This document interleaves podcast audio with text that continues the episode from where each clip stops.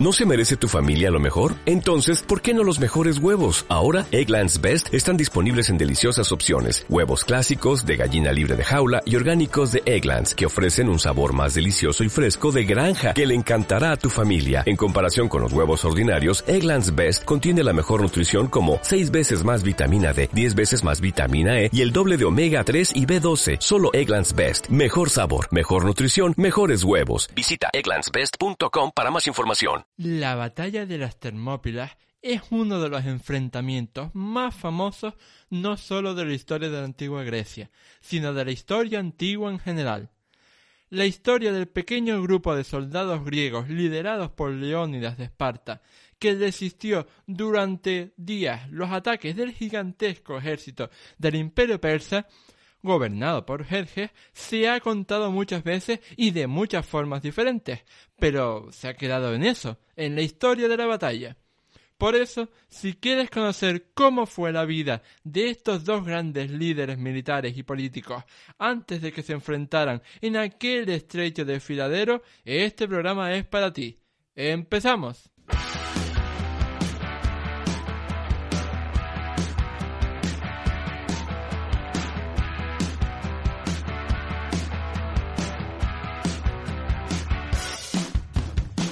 Muy buenas a todos y bienvenidos al episodio 23 del podcast de Historia, el programa con el que cualquier persona puede aprender sobre historia independientemente de su formación de nivel de conocimientos previos.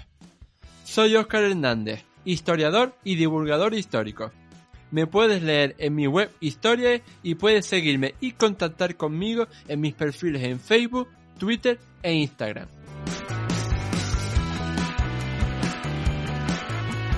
Yo creo que a estas alturas todos conocemos un poco, aunque sea por encima, la historia de este enfrentamiento.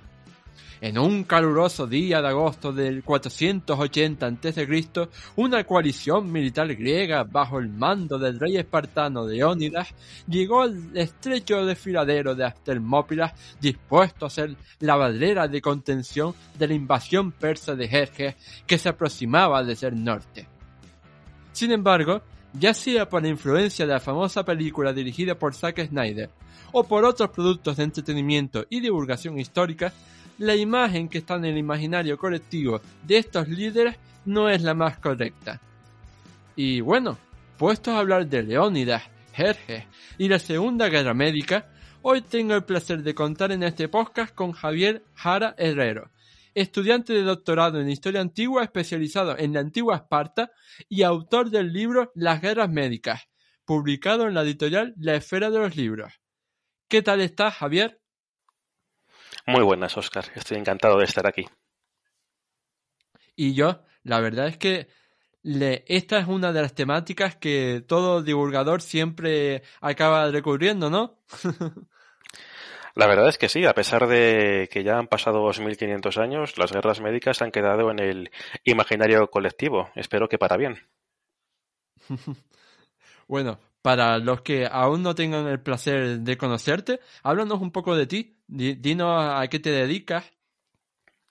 Eh, pues bueno, eh, soy historiador por la Universidad de Salamanca. También realicé mi máster en estudios avanzados eh, e investigación en historia antigua en la misma universidad. Y también en Salamanca me encuentro realizando mis estudios de doctorado con una tesis centrada en las relaciones de poder entre el oráculo de Delfos y la antigua Esparta en época clásica. Mm, muy interesante. O sea, yo creo que todo lo que tenga que ver con Esparta a mí me encanta. Y bueno, antes de meternos de lleno en el programa, me vas a permitir que te haga la preguntita que todos nuestros oyentes están esperando ahora mismo. ¿Qué te pareció la película 300 de Zack Snyder? bueno, eh, como un primer acercamiento a lo que fueron los conflictos greco-persas, me parece que, que sí, que da la talla, pero hasta ahí.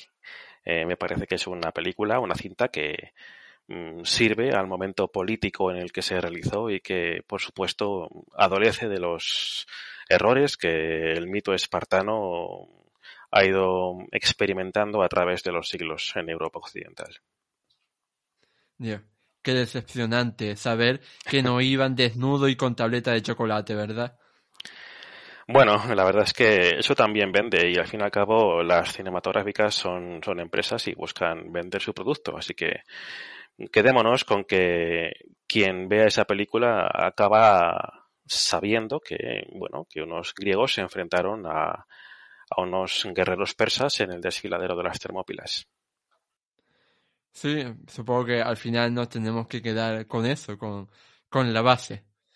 Y bueno, eh, ya entrando un poco eh, en Badrena, eh, quería preguntarte, para empezar, ¿qué fuentes antiguas tenemos para conocer las vidas de los verdaderos Leónidas y Jerjes?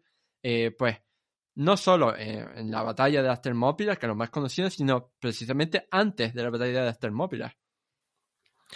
Eh, bueno, mm, desde el punto de vista helénico tenemos la principal fuente antigua por antonomasia que es Heródoto, eh, ya no solo porque su obra se centra en el desarrollo de las guerras médicas, sino porque es el autor antiguo eh, más cercano a, a, los acontecimientos. Mm, Heródoto eh, publica, por así decir, su obra, sus historias, aproximadamente en el 440 a.C., unos 40 años después de la conclusión de la Segunda Guerra Médica.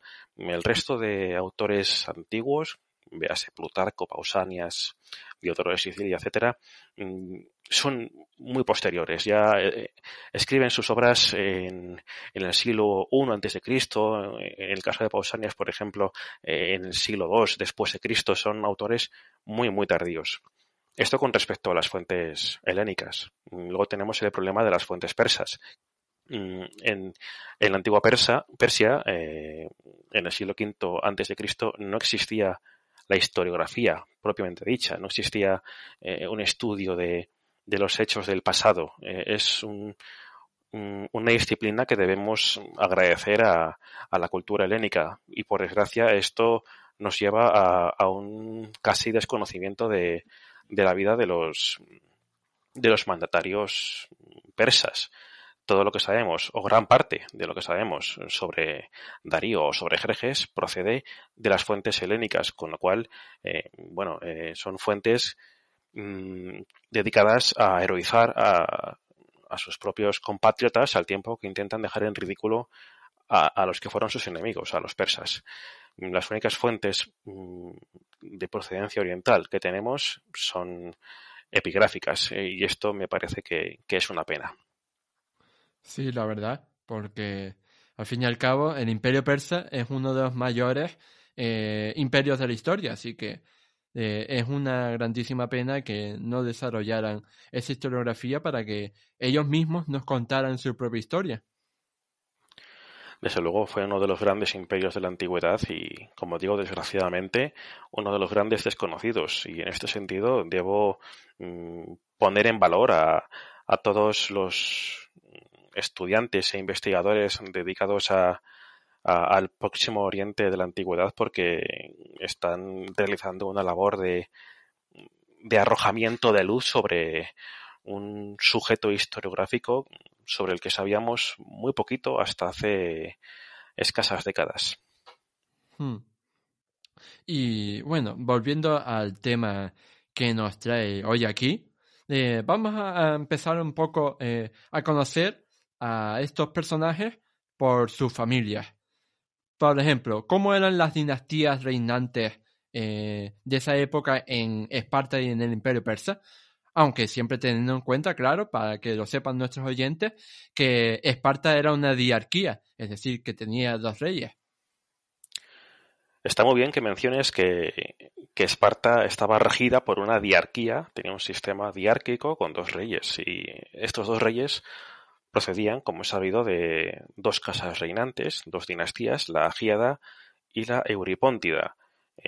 esto eh, supuso durante buena parte de la historia de, Esparta un grave problema, porque eran dos dinastías eh, que desde el punto de vista político eran totalmente rivales. Mm, por poner algunos ejemplos y resumiendo, si bien la casa Agíada era defensora de, eh, ceder ciertos poderes al eforado, la casa euripóntida prefería mm, la concentración de ese poder en manos reales. O si la casa eh, agiada em, abogaba por el enclaustramiento de, la política exterior espartana en ese caparazón que era la península del, Peloponeso, mm, la dinastía euripóntida prefería una política dedicada al expansionismo o a la expansión de la esfera de influencia, la ceremonia, más allá de, de mm, la península del, Peloponeso. Y bueno, son fueron problemas, desde luego, mm, que abarcaron buena parte de la historia de Esparta durante varios siglos y que procedían de lo que conocemos como Revolución Espartana, un proceso atribuido a, un personaje semi-legendario llamado Quilón, un éforo llamado Quilón, según Platón, uno de los siete sabios de Grecia, y que, bueno, que dividieron profundamente a la sociedad eh, espartana. Y eso al final se notó en, en la posición política y militar de Esparta en el transcurso de las guerras médicas. Hmm. Vale. Y Ahora yo pensando también que eh, cuando los conocimos a estos dos personajes en la batalla de las Termópilas, pues ya llevan tiempo siendo reyes, pero ¿cómo fue su ascenso al trono? Es decir, ¿cómo fue el ascenso al trono de Leónidas en Esparta y de Jerjes en el Imperio Persa? Porque al menos por lo que yo tengo entendido, Leónidas ni siquiera estaba destinado a reinar. En efecto, eh, Leónidas, bueno, no estaba destinado a reinar porque era mm, el hermanastro menor de su predecesor eh, Cleómenes. Cleómenes era de la casa Giada y descendía a su vez de eh, otro rey llamado Anaxandridas, Anaxandridas II. traigo esto a colación porque el reinado de este Anaxandridas, que debemos encuadrar a finales de, del siglo VI antes de Cristo es muy interesante. Dice Heródoto que mm, no pudiendo engendrar descendencia con su primera mujer, este Alexandridas, los éforos le permitieron mm, mm, tener un, segundo matrimonio con una descendiente del, de Quilón, del personaje del que te acabo de hablar. Y bueno, por supuesto, Alexandridas accedió a ese matrimonio y dejó embarazada a su nueva mujer y tuvo un hijo al que mm, llamó Cleómenes, que fue quien reinó. Casualmente, eh, justo después de este alumbramiento, su anterior esposa, con la que no podía tener hijos, dio a luz a otro mm, niño al que llamó Dureo, y justo después tuvo otro niño, que fue Leónidas. A la muerte de Anaxandridas, las peleas por el trono no se hicieron esperar. Cleómenes mm, consiguió sobreponerse a, a Dorio y le expulsó de Esparta. Dorio se fue de viaje de, colonización a Libia, después a Sicilia, pero bueno, el caso es que mm, Cleómenes concentró todo el poder y además mm, consiguió, mm, dentro de esa rivalidad dinástica entre Agíadas y Euripóntidas, consiguió, con ayuda del oráculo de Delfos, al que sobornó, consiguió destronar, despojar de su poder a su colega en el trono, el Euripóntida de Marato. Mm, recalco el soborno a la Pitia Delfica porque ese mismo año se descubrió mm, el complot y el propio Cleómenes tuvo que, salir de Esparta por miedo a sus conciudadanos. Nos cuenta Heródoto que precisamente después de esta salida, mm, después de un periplo por tierras arcadias que no vienen al caso, se le permitió volver a Esparta. Pero parece ser que Cleómenes, según Heródoto siempre, adolecía de, de cierta locura y bueno, al final tuvo que ser encarcelado y vigilado. Eh, para resumir, lo que nos cuenta Heródoto es que mm, en ese encarcelamiento que estaba experimentando consiguió de su vigilante un cuchillo con el que se suicidó, se dio muerte. Y no se suicidó precisamente cortándose las venas. El historiador Heródoto nos cuenta que fue un suicidio propio de un individuo que atraviesa una gravísima locura, un sadismo poco propio de un descendiente de los Heraclidas como era Cleómenes. Eh, toda esta historia que te acabo de contar mm, viene motivada porque cada vez son más los, historiadores especializados en la antigua Grecia que ven en Leónidas a uno de los autores de, de la muerte de su predecesor Cleómenes. Es decir, que, que Heródoto nos cuenta una historia sobre un suicidio de Cleómenes procedente de la propaganda espartana. Sabemos que Heródoto escribe su obra a través de las informaciones que le llegan de manera, de manera oral. Recoge todas esas tradiciones y las aúna en, en, una, en una obra. Entonces, como digo, eh, son cada vez más los helenistas que creen que Leónidas estuvo involucrado en, en la muerte de, de Cleómenes. Y por parte persa es todo mucho más sencillo. Simplemente Jerjes era hijo de Darío y además era hijo de una de las esposas de, Darío con la peculiaridad de que esta esposa descendía además de, de, Ciro el Grande. Pero más interesante es precisamente cómo llega Darío al poder, el, responsable de la primera guerra médica. Y también es una historia Mm, más que interesante, porque Darío es eh, eh, el primero de una nueva dinastía que reina en Persia, la dinastía aqueménida, que llega al poder mm, después de un episodio que es el de la conquista de Egipto por parte persa, mm, donde en el, epicentro del imperio, en, Susa y, en, en se dan ciertos desórdenes sociopolíticos aprovechando la salida del rey persa Cambises, que se encuentra en Egipto eh, emprendiendo esa conquista. Mm, cuando Cambises eh, intenta volver a, Anatolia para sofocar esa revuelta, mm, muere. Dice Herodoto que se, hiere a sí mismo con su espada al subir a su caballo y fallece. Mm, algunos nobles eh, leales a, este Cambises consiguen derrocar y dar muerte a los sublevados y a su, y a su líder y deciden mm, qué tipo de mm, gobierno va a existir en, el imperio persa en lo sucesivo. Todo esto que te estoy contando mm, nos lo cuenta a su vez Heródoto. Después de una deliberación se decide que para saber quién va a reinar en el imperio persa se realizaría una carrera de caballos y el jinete cuyo caballo relinchase antes terminaría siendo el rey de Persia. Parece ser que los dioses decidieron que fuera el caballo de este Darío el que dio el primer el relincho, con lo que sería eh, en sucesivo este Darío el que llegaría a la cúspide del poder en el imperio persa. La verdad es que es una forma muy curiosa de elegir, ¿no? De nuevo soberano. Por supuesto, bueno, esto es eh, una mezcla entre historia y tradición que nos llega, como te digo, a través de Heródoto y mm. si llega a través de Heródoto es que lo ha escuchado en alguna parte. No, no debemos dar demasiada credibilidad a estos testimonios. Lo más probable es que Darío fuera simplemente un usurpador. Aunque, mm. desgraciadamente, como te he comentado antes, las fuentes procedentes de, de Oriente Medio son muy escasas y no podemos dilucidar demasiado sobre, sobre este asunto, pero parece que está cada vez más claro que, que el fundador de esta dinastía, Kemenida, fuera un usurpador del trono. Hmm. Eso me recuerda cuando eh, mi abuela no escucha alguna noticia por la radio y te la cuenta un rato después, pero la noticia que te cuenta ella no tiene nada que ver con la noticia real.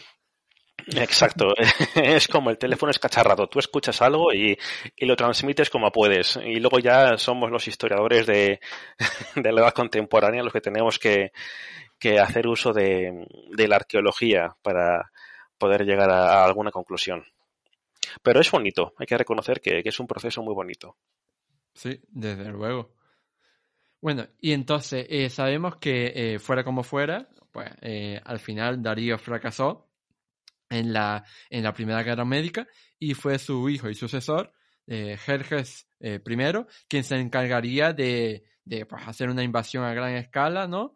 Para vengarse. Pero esta invasión no empezaría pues hasta, hasta finales de, de los 80, hasta finales de, de, de, los años 80 del siglo V. Pero eh, Jerjes I ascendió al trono en el 486.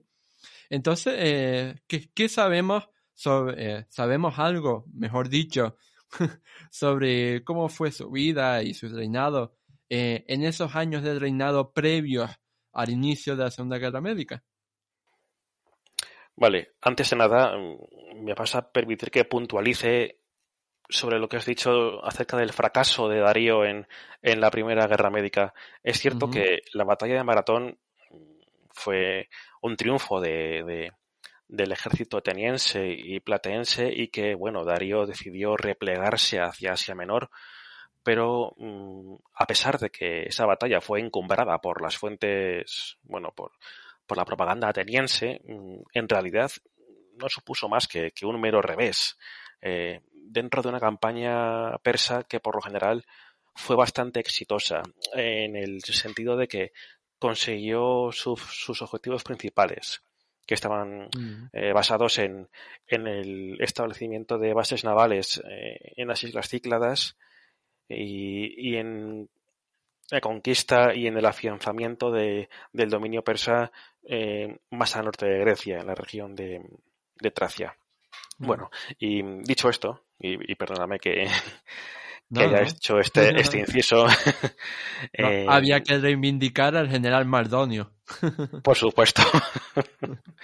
eh, sobre el reinado de, de Jerjes, mm, en un periodo inmediatamente posterior a, a, su llegada al poder, sabemos realmente poco. Mm, en el año 486 se produce una, una rebelión, una revuelta en la satrapía de, Egipto una satrapía que, bueno, es muy reciente. Egipto es una zona mm, donde el dominio persa ha sido establecido casi inmediatamente antes de, de las guerras médicas y bueno, aprovechando que, que el rey Darío se repliega de, de, la zona griega y, y, comienza los preparativos para una nueva invasión a una escala mucho mayor, los políticos egipcios deciden rebelarse ante su ante un poder que no consideran que no consideran cercano, que, que lo consideran muy ajeno, extranjero, en definitiva. Mm, y en el transcurso de esta rebelión, cuando Darío mm, decide ponerse en marcha para, para llevar a cabo su, aplastamiento, mm, casualmente una enfermedad termina con su vida. Darío fallece víctima de una enfermedad. No, no muere en, batalla ni, ni, de, manera gloriosa. Y es Jerjes, efectivamente, quien, quien recibe las riendas de, del imperio persa. Ya antes, cuando Darío se pone en marcha con el objeto de, de reprimir estas manifestaciones de, rebeldía en Egipto, mm, deja a Jerjes en, en la capital del imperio persa como, como legatario, como eh, depositario de, del poder real eh, en la capital.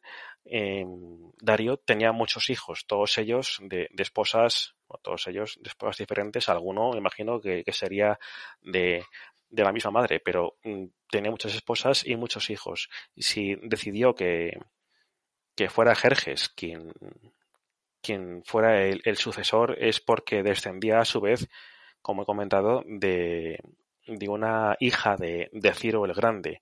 Y además nos cuenta Herodoto que de Marato, aquel diarca espartano Euripóntida que tuvo que poner tierra de por medio después del complot de Cleómenes con la Pitia de Delfos, se refugió en la corte persa y mmm, aconsejó a Darío que eh, hiciera de Jerjes su heredero. En estos primeros años de reinado, antes de que Jerjes acometiera la invasión de, del territorio griego, sabemos realmente poco. Simplemente sabemos que continuó con las maniobras de imposición de, levas por, todos los rincones del imperio y continuó mmm, agrandando ese ejército. También es verdad que tenía mmm, la vista puesta en, los errores que cometió su predecesor, que cometió Darío. y por ello antes de, justo antes de comenzar la, la que sería la, segunda invasión de Grecia, em, se preocupó de, en primer lugar, mm, construir un túnel para que la armada persa pudiera atravesar el, el, monte Athos, puesto que en la Primera Guerra Médica se cayó una tormenta sobre, sobre la armada persa que intentaba rodear el monte. Y en segundo lugar, mm, y esto es lo que más me gusta quizá de estos preparativos, eh, decidió construir un puente en el estrecho del, del Bósforo, un poco más abajo en el Esponto, un puente construido con, con, con barcazas de guerra para que su enorme ejército pudiera cruzar desde la península de Anatolia hasta la Grecia continental. Nos cuenta Heródoto, una vez más, como siempre, que una vez que este puente de barcas estaba construido, eh, otra tormenta se, abatió sobre esta edificación, destruyendo buena parte de, las embarcaciones y dando al traste con el plan de Jerjes de establecer un puente entre los dos continentes. Mm, y aquí se, se pone de manifiesto eh, el sentimiento de mm, falta de civilización de lo que los griegos consideraban unos bárbaros, incluyendo al propio rey Jerjes, porque nos dice que Jerjes ordenó a sus subalternos coger unos látigos y castigar al mar que bañaba el, el Helesponto. El castigo por mm, dar al traste con ese plan era castigar a los elementos mm, naturales, a la propia naturaleza. Eh, este es un síntoma de esa parcialidad, esa falta de imparcialidad de las fuentes griegas. Por eso no debemos mm, fiarnos mm, de manera absoluta de todo lo que nos cuenta Heródoto o los autores posteriores, eh, particularmente cuando nos están hablando de, de individuos de procedencia oriental. Claro, evidentemente. Para eso, eh, todo historiador profesional o, aficionado a la historia que se precie de, sabrá que tiene que hacer una importante crítica de las fuentes para eh, no, no tragarse todo lo que dicen, sino que eh, poder mirarlo con la lupa de, de la historia. Por supuesto, por supuesto. Eh, me imagino que en la época clásica en Grecia no existiría este problema porque tenías una fuente, pero es cierto mm. que, que, en la actualidad, bueno, cualquier historiador tiene que poner en duda toda, toda fuente y esto es algo particularmente complicado si hablamos de historia antigua porque las fuentes son eh, mucho menores que, en otras épocas como puede ser la medieval o la contemporánea y además mm. eh, eh, el sesgo es evidente, ya no solo el sesgo, sino la presencia de, elementos mitológicos, tradicionales, que dificultan, francamente, eh, la labor de la historiografía y que hacen más que necesaria el, apoyo de, de una doctrina que, a la que tengo cada vez más aprecio, que es la arqueología. Hmm. Pues ya verás lo que se van a divertir los historiadores dentro de un par de siglos cuando tengan que utilizar algunos tweets como fuentes primarias. Van a alucinar de eso, estoy seguro. Total. ¿Te, imaginas a alguien usando los memes como fuente primaria? No, porque en, el año 2022 mm. hacían memes de esto. Bueno, pues no sé, quizá igual que ahora vemos mm, los grafitis de Pompeya como algo curioso, quizá vean de manera parecida los tweets y dentro del contexto de una posible guerra con Rusia o de eh, Eurovisión y la estasis española de 2022. Todo puede ocurrir.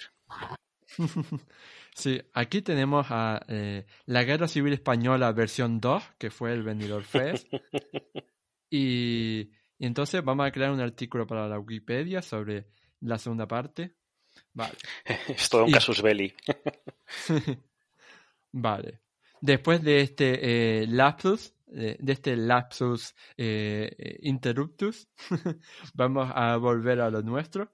Y ya hemos hablado un poco sobre sobre los preparativos de, de, esta guerra, sobre los, preparativos que estaban formando en el Imperio Persa, pero cómo fue la vida de y el reinado de Leónidas de Esparta antes de, de que muriera en la batalla de las Termópilas. Es otra de las grandes preguntas. Si seguimos las historias de Heródoto, una vez más, Leónidas comparece por primera vez en el contexto de la batalla de las Termópilas.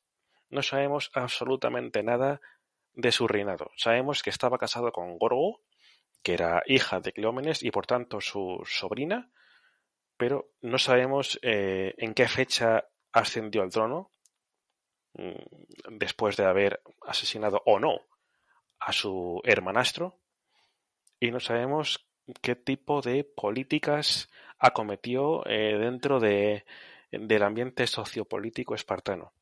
El vacío historiográfico sobre el reinado de Leónidas es eh, increíble, es increíblemente oscuro.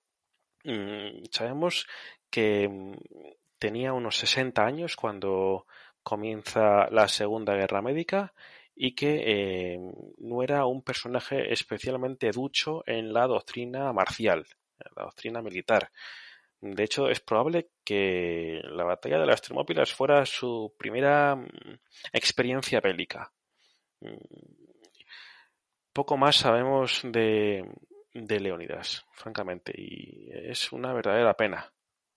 Pues sí, porque tenemos a uno de los personajes más, más famosos de la antigüedad, al menos por el final que tuvo, pero no sabemos nada de su vida anterior, solo sabemos que estaba casado con Cersei Lannister. Efectivamente, según el celuloide era la mismísima Cersei la que estaba casada con, con Leonidas. Bueno, y si seguimos mm. la historia que nos cuentan en las películas, la que encabezó una expedición marítima de la que prefiero no hablar porque tiene poco de histórico. Sí, te, refieres a, la maravillosa y fantástica secuela, ¿no? efectivamente, efectivamente. E, e, esa ya eh, eh, no dejó de ser, eh, al menos la primera era entretenida, era visualmente espectacular, pero ya la segunda sin adjetivos, ¿no? Hay que reconocer que para la época en la que fue estrenada la película de, de 300, creo que fue 2006, los efectos especiales eran, eran, eran bestiales. Mm, hay que reconocerlo. También hay que, bueno, rompiendo una lanza a favor de, de, la producción de esta película, eh, sigue un, cómic de, Frank Miller. Se le perdona que, que no siga al pie de la letra los dictados de, de Heródoto o, de la historiografía moderna. La secuela, bueno, me hace mucha gracia que los espartanos vayan de rojo y los atenienses de, de azul. E, es un patrón que se repite además en algunos videojuegos. Es muy curioso. Mm. Sí, bueno, al fin y al cabo, eh, eh, Hollywood ha hecho muchos bodrios. Eh, Hollywood es capaz de lo mejor y de lo peor en, el ámbito historiográfico. Mm. Sí, pero muchas veces más cerca de lo peor que de lo mejor. desgraciadamente, desgraciadamente. Porque si se adapta a, a la realidad histórica, los beneficios económicos son mucho menores. Mm, claro.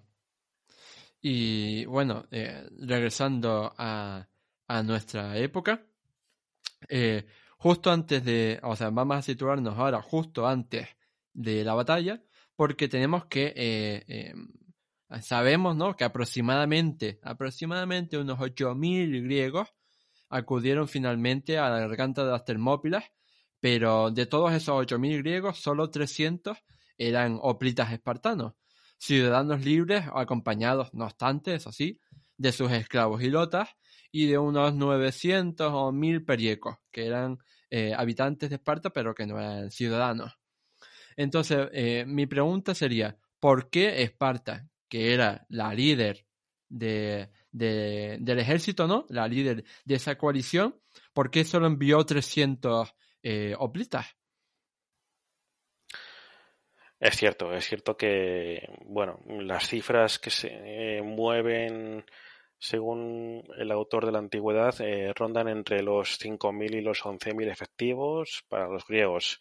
Eh, así que aportar la cifra de 8.000 me parece, me parece lo adecuado. Eh, es obvio que mm, Esparta se encuentra en, en una época donde la inestabilidad sociopolítica está viviendo uno de sus puntos culminantes, uno de sus puntos álgidos. Mm, si nos damos cuenta, eh, Esparta no participa en la Primera Guerra Médica. Mm, dice Heródoto que porque se estaban celebrando ciertas festividades religiosas. Pero hay que tener en cuenta que en la Primera Guerra Médica, en Maratón, eh, esta, esta batalla coincide con el momento en el que el rey espartano Cleómenes eh, está encarcelado. Es un momento de, grave inestabilidad eh, para los espartanos. Por eso no comparecen en Maratón. Algo parecido ocurre en el caso de, de la batalla de las Termópilas. Si Leónidas parte con un escueto regimiento de 300 ciudadanos, es porque parece evidente que eh, en, estas fechas eh, hay un predominio político de, la facción que mm, preconiza eh, el aislacionismo de Esparta dentro del Peloponeso. No podemos olvidar que el desfiladero de las Termópilas se encuentra pasado el istmo de Corinto y por tanto a Leónidas mm, le habría resultado muy, muy complicado acoger eh, el beneplácito de, la Asamblea Ciudadana espartana y, del Consejo de Ancianos. Si Leónidas fue con 300 oplitas, fue seguramente porque obtuvo una negativa de estas instituciones para partir con, con lo que es la totalidad del ejército lacedemonio y por tanto el rey tuvo que pedir a, quienes quisieran acompañarle que mm, acudieran con él al desfiladero. Este es, desde mi punto de vista, eh, el motivo por el que por el que Leonidas va con tan exiguo cuadro de, oplitas a, las Termópilas.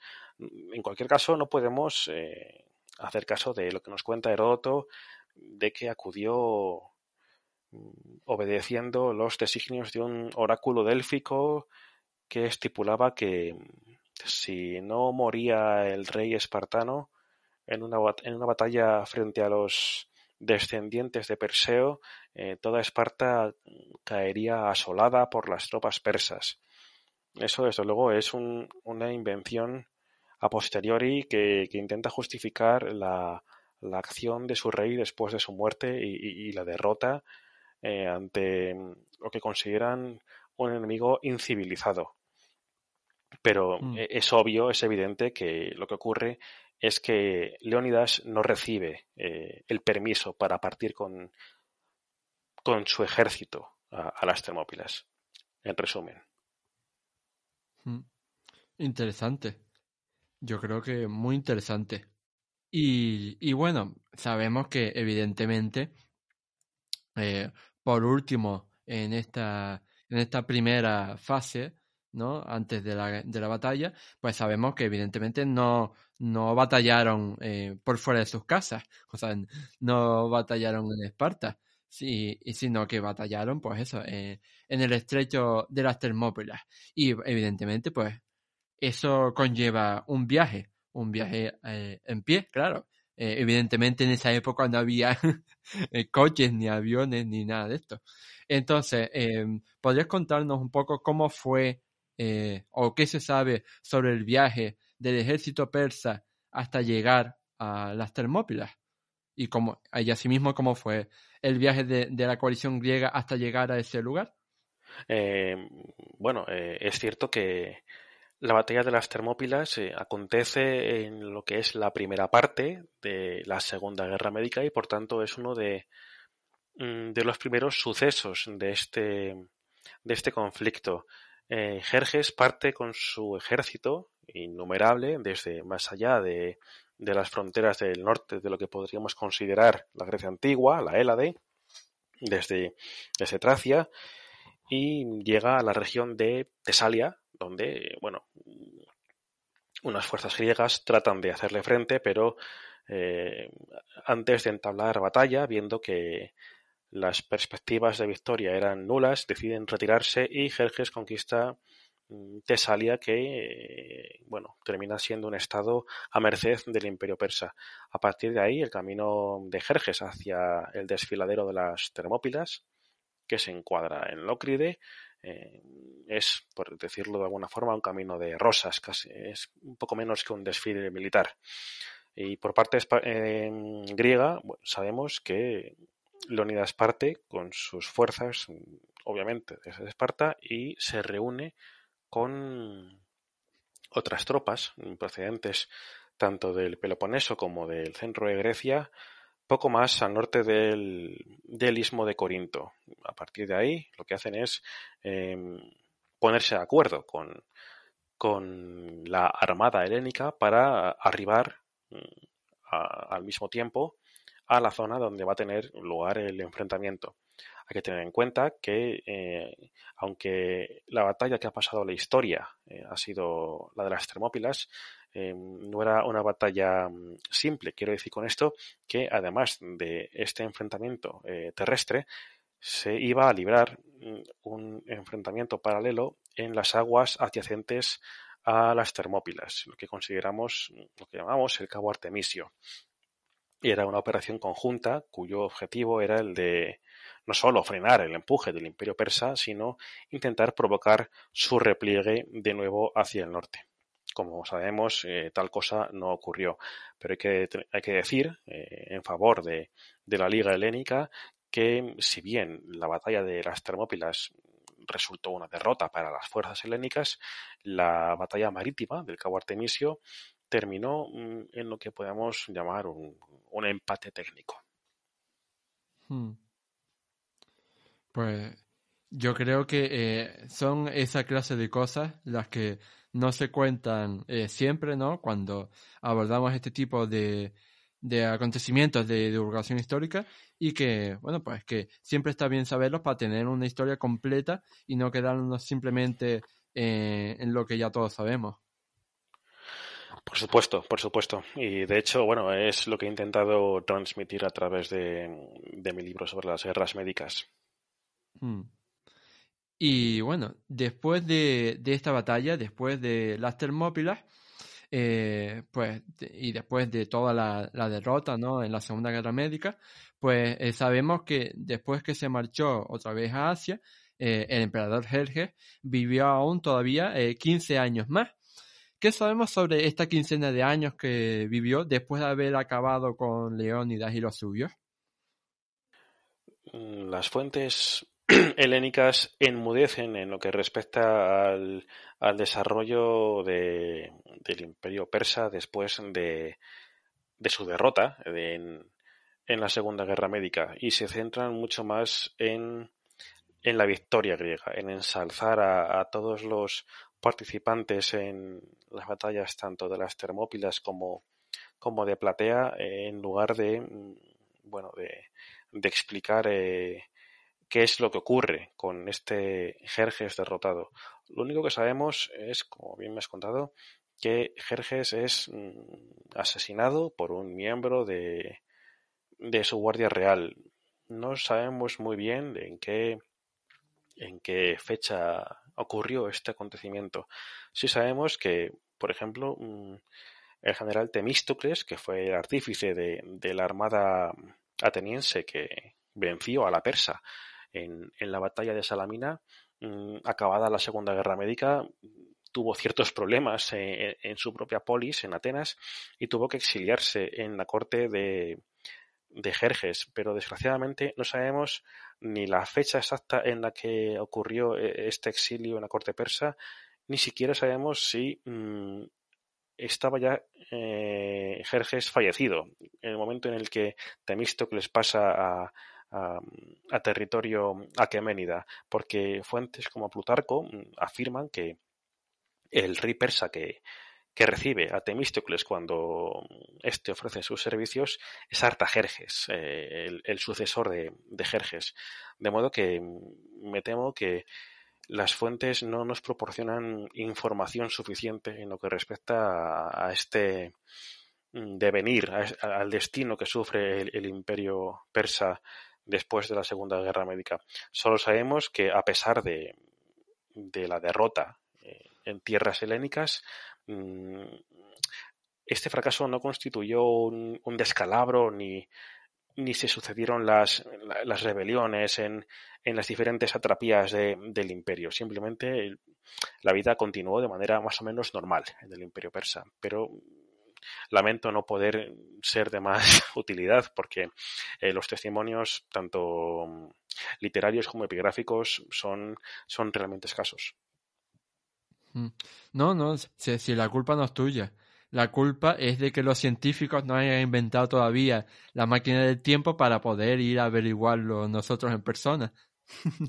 Eso, eso sería maravilloso. ¿Te, imaginas ir a, Esparta a, ver cómo era realmente, si eran tan austeros? no, aunque bueno, eh, espero que nunca lo inventen por esto de que eh, matas una mariposa y ya has cambiado el futuro. Bueno, habría que comprobarlo, por lo menos, ¿no? Yo no podría pues aguantar sin, hacer algo así. Hombre, desde luego, ya te digo. O sea, tú no sabes lo que es eh, caminar por la Roma, eh, la Roma imperial, ¿no? Con, en su máximo esplendor. Claro. Mm. Que precisamente, ¿no? Que recientemente la editorial Despertaferro, ¿no? Ha sacado un nuevo libro con ilustraciones, ¿no? De Jean-Claude Goldwyn sobre la Roma imperial y es como en plan, por Dios, eh, que se me hace la boca agua. desde luego, desde luego es una editorial que casi está monopolizando la temática. Eh, eso suele que darle la, enhorabuena porque se está convirtiendo en un referente. Hmm. Y, bueno, eh, para ir despidiéndonos ya de este programa,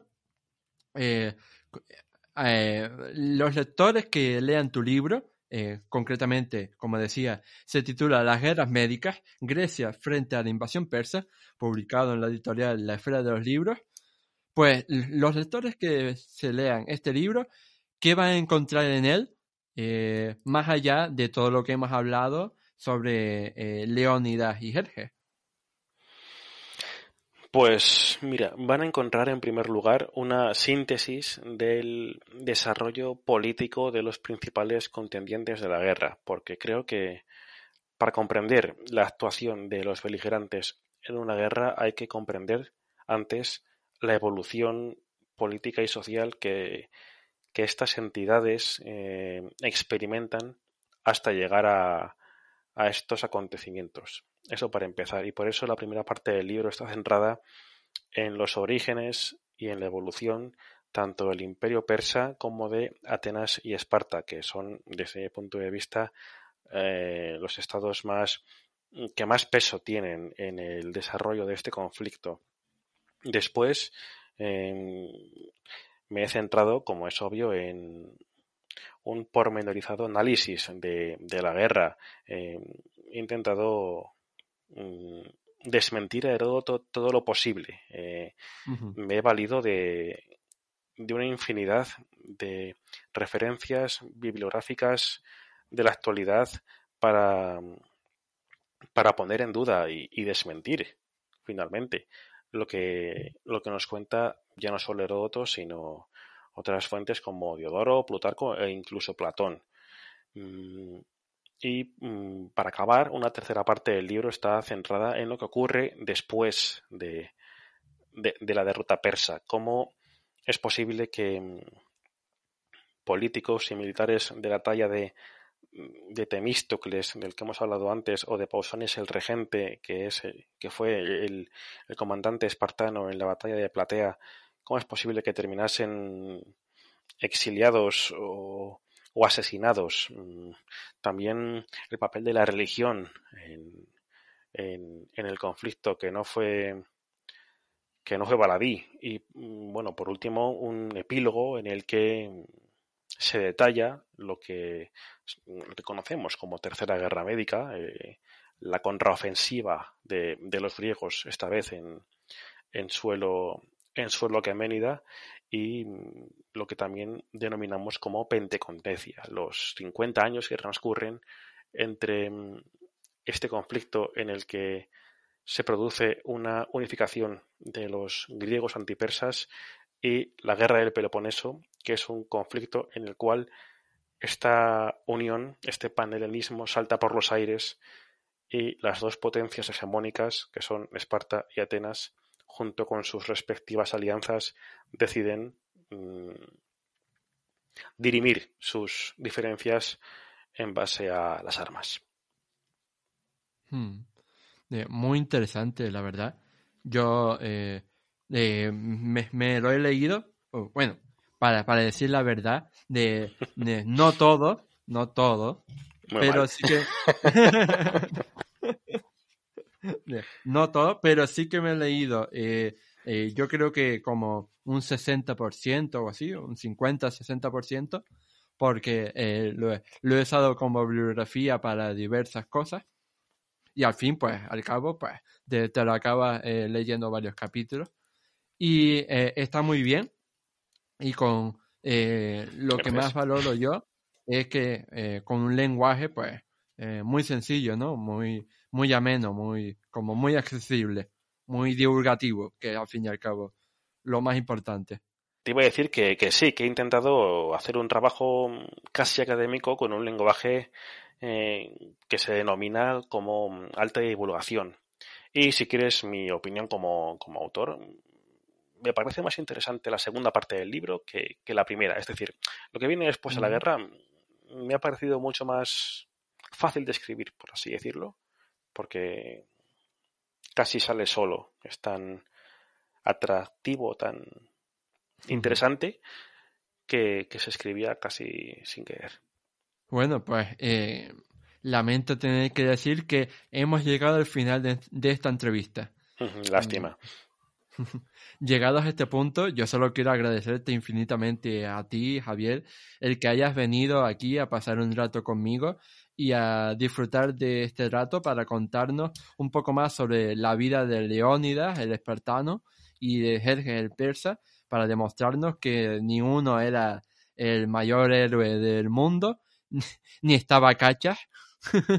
y, para demostrarnos que también que pues que el otro tampoco era eh, un malvado depravado lleno de piercings y, súper malvado. Así que nada, muchísimas gracias. El placer ha sido mío, te lo puedo asegurar. Muchas gracias a ti. Y nada, yo creo que a partir de este podcast, cualquiera que haya visto la película o que haya leído cualquier eh, cosa sobre estos hombres y esta batalla, eh, va a querer informarse más sobre ella gracias a tu buen hacer como divulgador. Así que eh, muchas gracias y solo recomendar a todo el mundo que compren el libro Las guerras médicas de la esfera de los libros en su librería más cercana o en su tienda online favorita. Muchas gracias. Hasta otra vez. Ahora sí, ha llegado el final del programa 23 de Historia.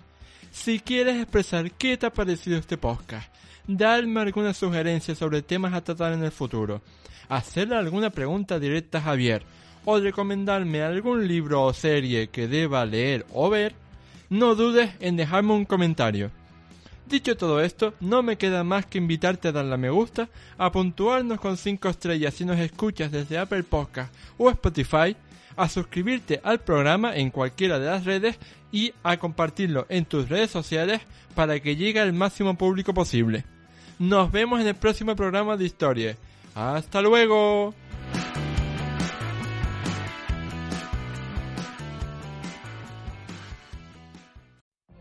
What if you could have a career where the opportunities are as vast as our nation, where it's not about mission statements, but a shared mission?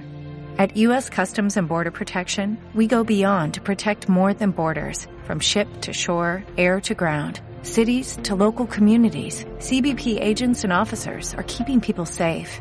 Join U.S. Customs and Border Protection and go beyond for something far greater than yourself.